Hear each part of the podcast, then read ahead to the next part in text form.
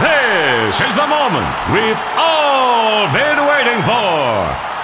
Ladies and gentlemen, let's get ready to connect!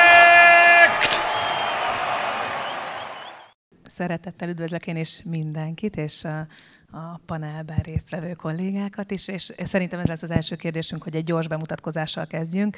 Milyen céget képviseltek, és mi a feladatkörötök ott pontosan? Kezdjük ezzel a kérdéssel. Sziasztok, jó reggelt, én Varró Balázs vagyok, a Prohumán marketing és kommunikációs igazgatója. A Prohumán az Magyarország piacvezető HR szolgáltatója. Nem sorolom fel az összes üzletágunkat, de alapvetően munkaerő kölcsönzés, munkaerő közvetítés, bérszemfejtés és minden egyéb. Körülbelül olyan 600 fős a belső állományunk, ez egyébként egy garázs cégből alakult, amikor még csak páran kölcsönöztek hostesseket 1990-es évek közepén, és a 600 fő mellett havonta körülbelül olyan 6-7 ezer munkavállalót kölcsönzünk az ügyfeleinknek. És akkor uh, itt jön majd a nagy kérdés, hogy hogy beszélgetünk milyen sok emberrel, de ez majd a következő kör lesz, azt hiszem. Még a saját szerepedet röviden a cégen belül. Uh, Nómen, ezt Nómen a marketing és a kommunikációs uh, csapatot vezetem. Uh, alapvetően hozzánk tartozik minden olyan megjelenés, uh, ami külsős, tehát a klasszikus marketing eszközöket, ha nézzük, de a sajtó megjelenések, illetve a belső kommunikációnak valamely szelete, és akkor ezt szerintem itt, itt van, vagy vannak határok, vagy nincsenek, de ezt akkor majd megbeszéljük a többiekkel is. Sziasztok! Működik. Én Kurusz László vagyok, és az Aeroplex Kft-től jöttem. Az Aeroplexet gondolom már nem is kell bemutatni senkinek. De Nyilván vicc... mindenki ismeri. Vicceltem. Ez egy repülőgép karbantartó cég, és mi Ferihegyen dolgozunk. Ez egy egyébként három évtizedre visszanyúló vállalat. Eredetileg még Malév leányvállalat volt, ma már, ma már egy állami cég, egy önálló állami cég, és azt hiszem létszámról is volt szó, jelenleg már áttéptük a 700 főt, úgyhogy ez egy elég dinamikusan növekvő vállalat. Ez, ez, a, ez a növekedés az elmúlt néhány évnek köszönhető, szóval elég nagy kihívások voltak így a növekedésből fakadóan. Az, hogy nekem mi a szerepem, én kommunikációs vezető vagyok a, a cégnél, ez jelenleg most még ez egy elég friss terület.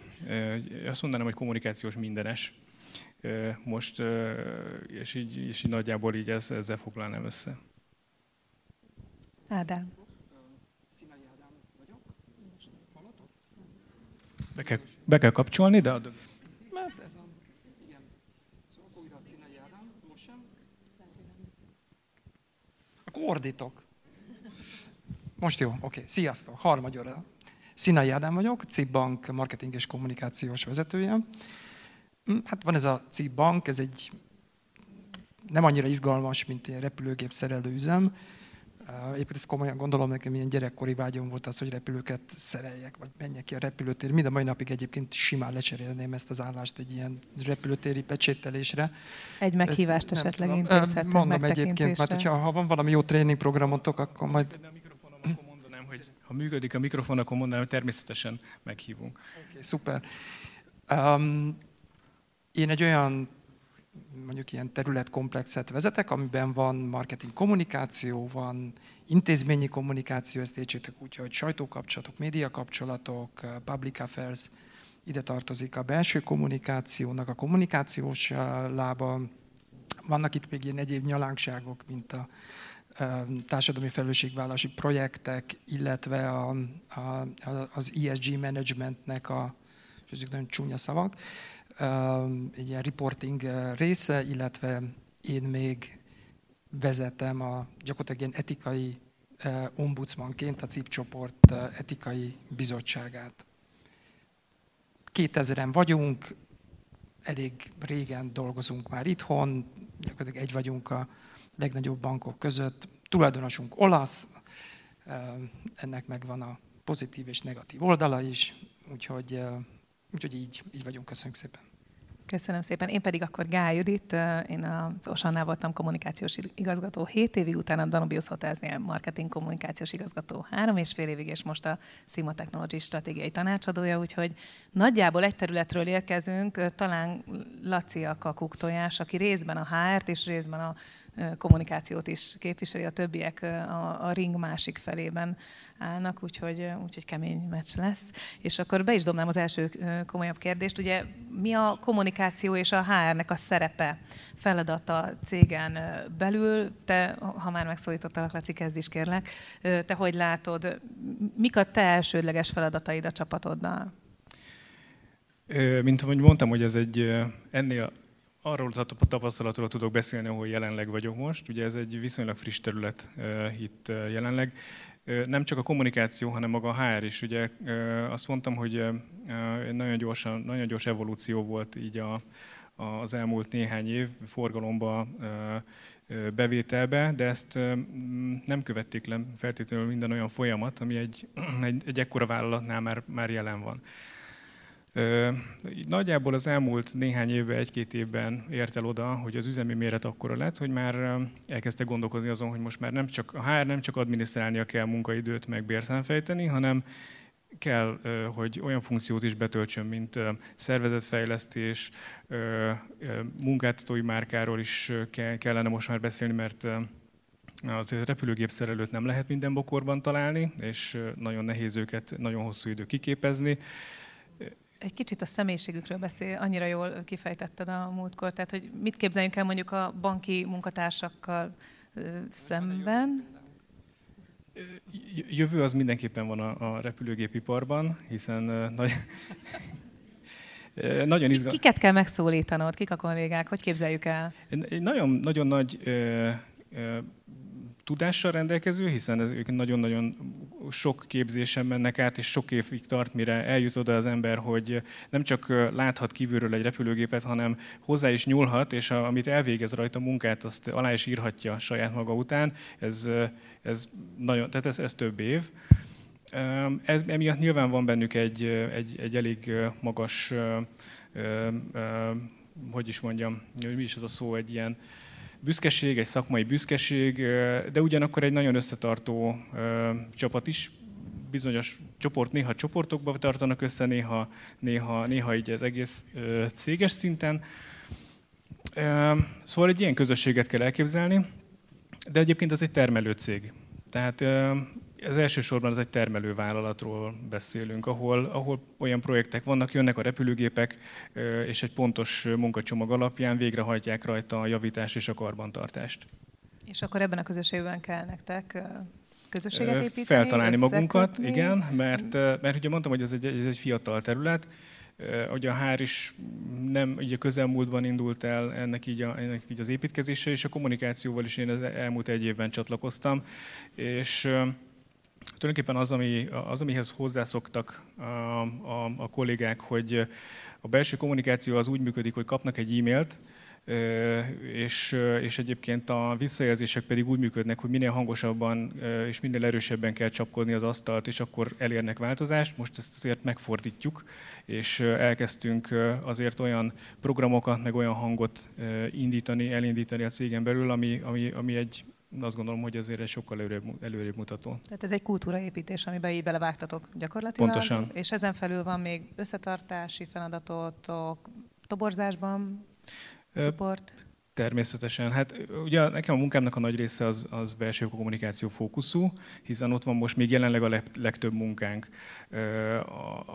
Abban kell a legtöbb mindent építeni. Ezen kívül valóban nekünk ugye ugye B2B cég vagyunk, tehát lakosságnak nem igazán van kommunikáció, hiszen a magyar lakosságnak egészen kis százalékának van egy Boeing 737-es a garázsában, tehát nem őket akarjuk megszólítani, de természetesen külső kommunikáció is foglalkoznunk kell, hiszen a nap végén azt szeretnénk elérni, hogy jöjjenek hozzánk dolgozni, válasszák ezt az iparágat, válasszák ezt a szakmát, és jöjjenek az Aeroplexhez.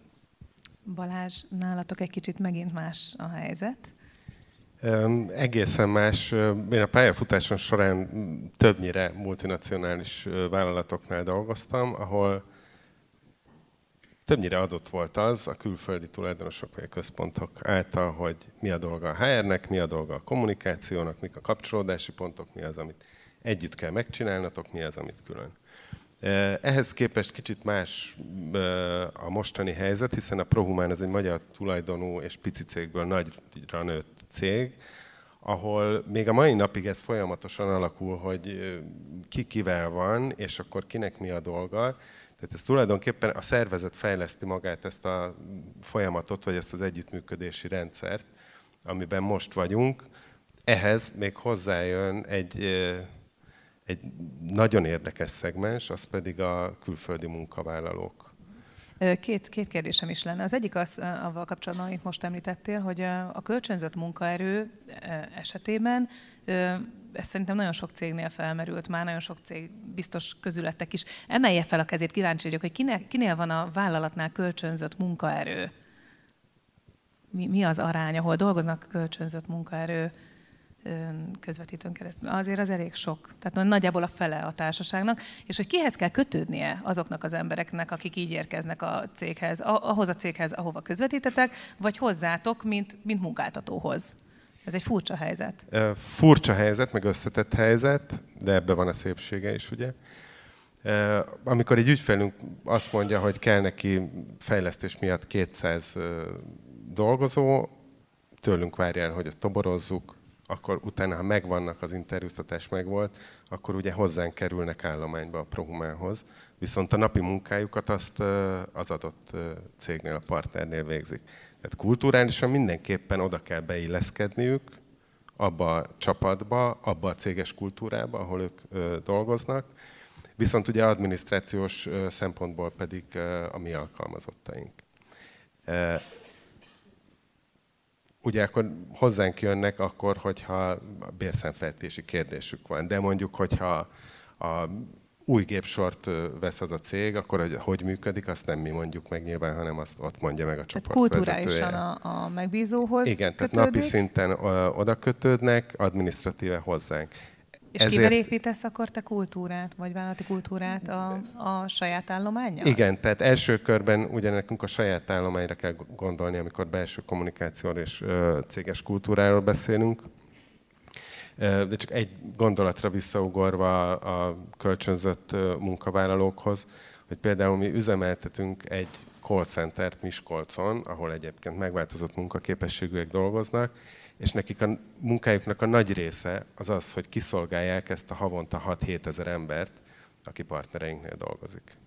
És a külföldiekkel kapcsolatban mik azok a nehézségek, amik felmerülhetnek? Adott esetben nem beszélik mondjuk nem csak a magyar, de akár az angol nyelvet sem? Ezt hogy képzeljük el? Ö, igen, hasonlóképpen képzeljük el. Most, hogy közel két éve EU-n kívüli munkavállalókat is lehet behozni Magyarországra bizonyos hiányszakmákban, és ez főleg Ázsiát jelenti. Ázsiában nagyon kevés százaléka beszél folyékonyan magyarul az embereknek, nulla körül, és vannak országok, ahol még angolul sem. Viszont ha azt veszük példának, ami, ami könnyebb, a, mondjuk a Fülöp-szigeteket, ahonnan elég sok munkavállalót hozunk be, ott például tanulják az angolt általános iskolában kötelezően. Akkor jellemzően onnan hoztok például kollégákat? Ez nyilván függ a megbízóktól is, mm. hogy, hogy honnan szeretnének. Tehát van, ahol könnyebb, van, ahol nehezebb, van, ahol tolmács kell, olyan csoportvezető az adott üzembe vagy vállalathoz, aki segíti ezeknek a csoportoknak a munkáját, meg a napi életét. Meg, megmondja, hogy hol lehet jó brisfőzőt venni. Tehát ilyen nüansznyi dolgok, de ezek fontosak nekik. Persze, a beilleszkedés az mindenképpen. Ádám, nálatok a HR és a kommunikációs, kommunikációs szerepe hogyan különül el, és te hogy látod egyébként, hogy kinek mi a feladata? Egy uh, reakció csak mellettem ülő tanult barátomra, hogy az, um, mi vagyunk az a pénzintézet, akinek volt egy repülőgépe, tehát, hogy igaz, hogy nem nekem, de nekünk volt egy Boeing 767-esünk egy ideig, ez a Malévé volt, amikor ugye becsődölt, akkor mi voltunk a finanszírozói, mondjuk Magyarország szinte összes becsődölt hotel mellett, tehát voltak ilyen szép krízis kommunikációs éveink. Úgyhogy um, um, nálunk annyira jó egyébként ez a, ez a HR kommunikáció kapcsolata, hogy egyébként jeles kollégáim pont itt ülnek előttem, és így stírülnek az első sorból, hogy ilyen quality controlban, hogy jót mondok Óvatosan, óvatosan. Hogy óva, óvatosan. Szóval az a helyzet, hogy, hogy amikor én a Bankba kerültem, ezelőtt kb. 1628-ban, akkor én pont akkor, kezd, akkor alakult meg egy olyan szervezeti egység, ami pont a belső kommunikáció volt.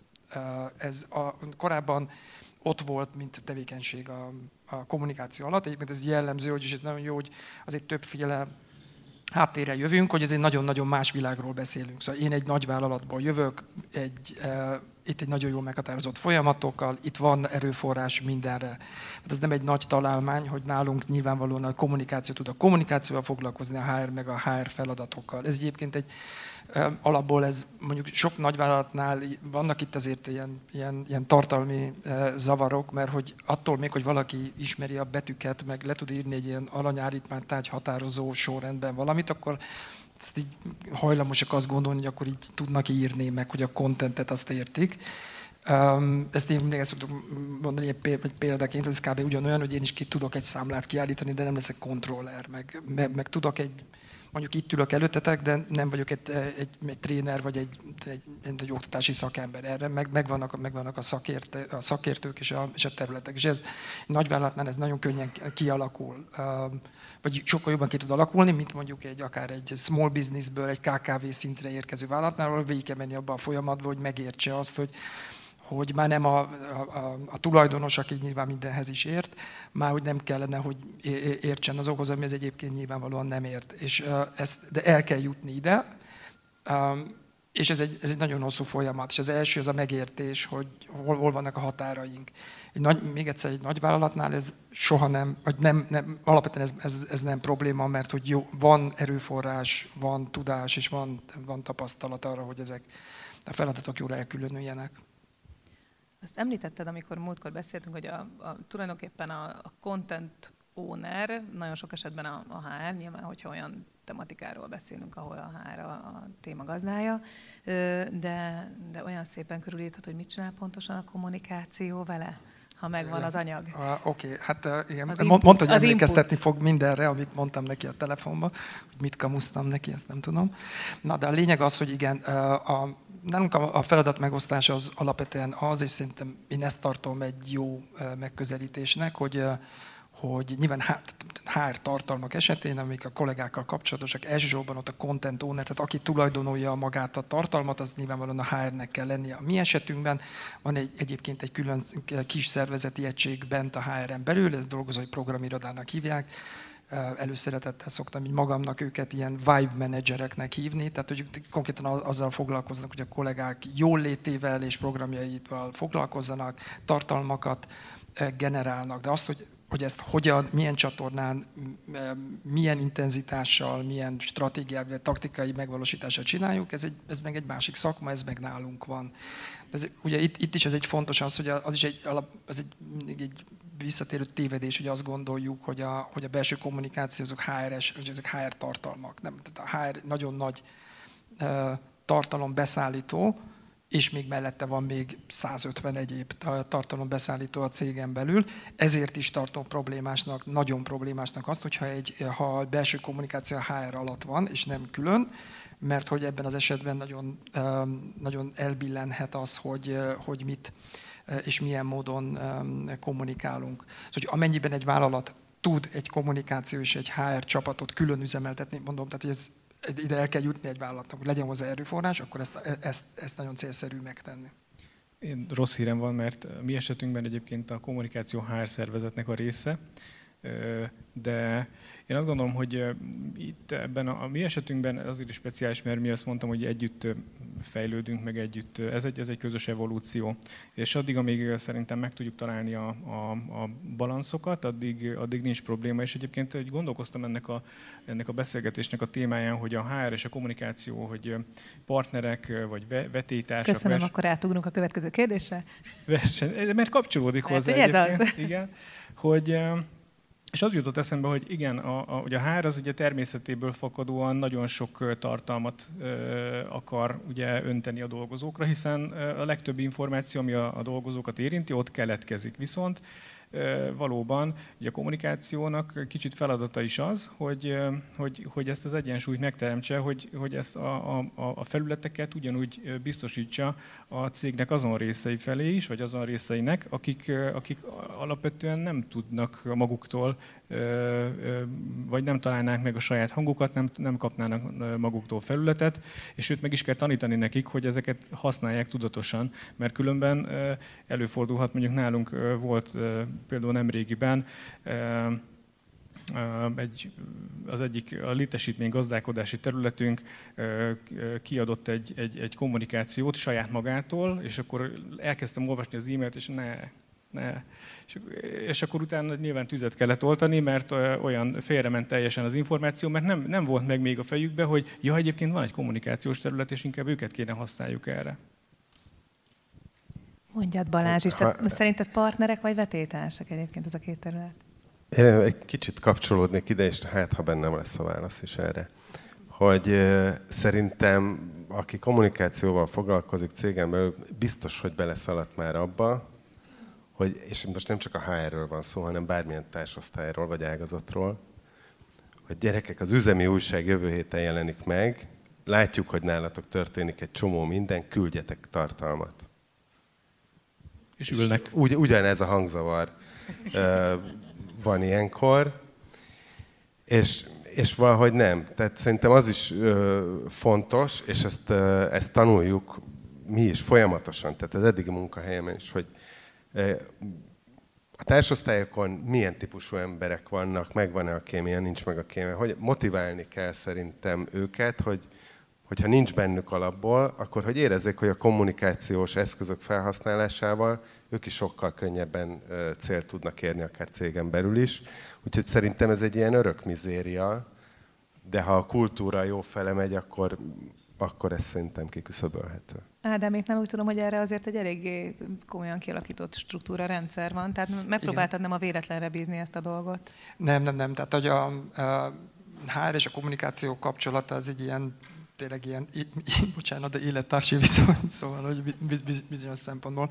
Ugye vállalati kultúra, fejlesztés, ez, ez kulcsfontosságú egy kis vállalattól a nagyvállalatig, ez, ez, ez egy ilyen magától értetődő, mégis ebben eléggé elhasal vállalatoknak a legnagyobb része.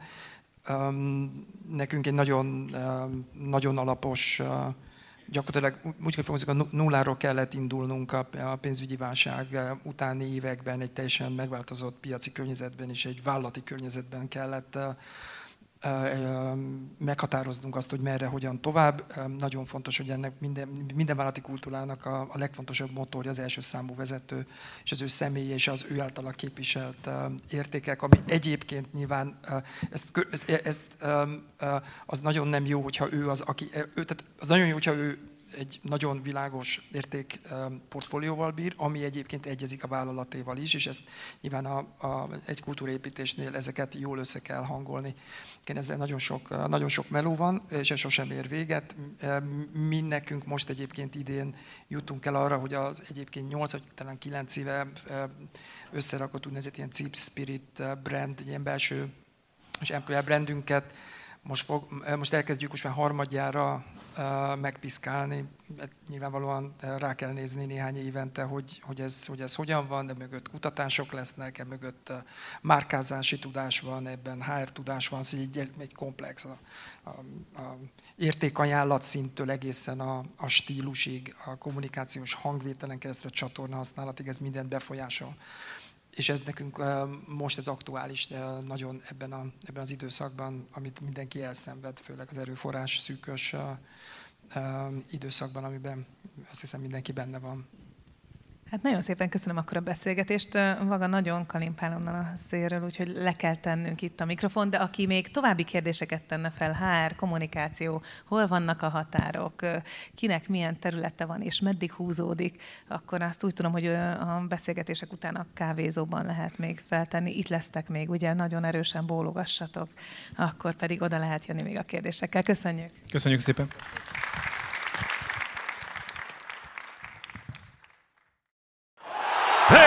This is the moment we've all been waiting for. Ladies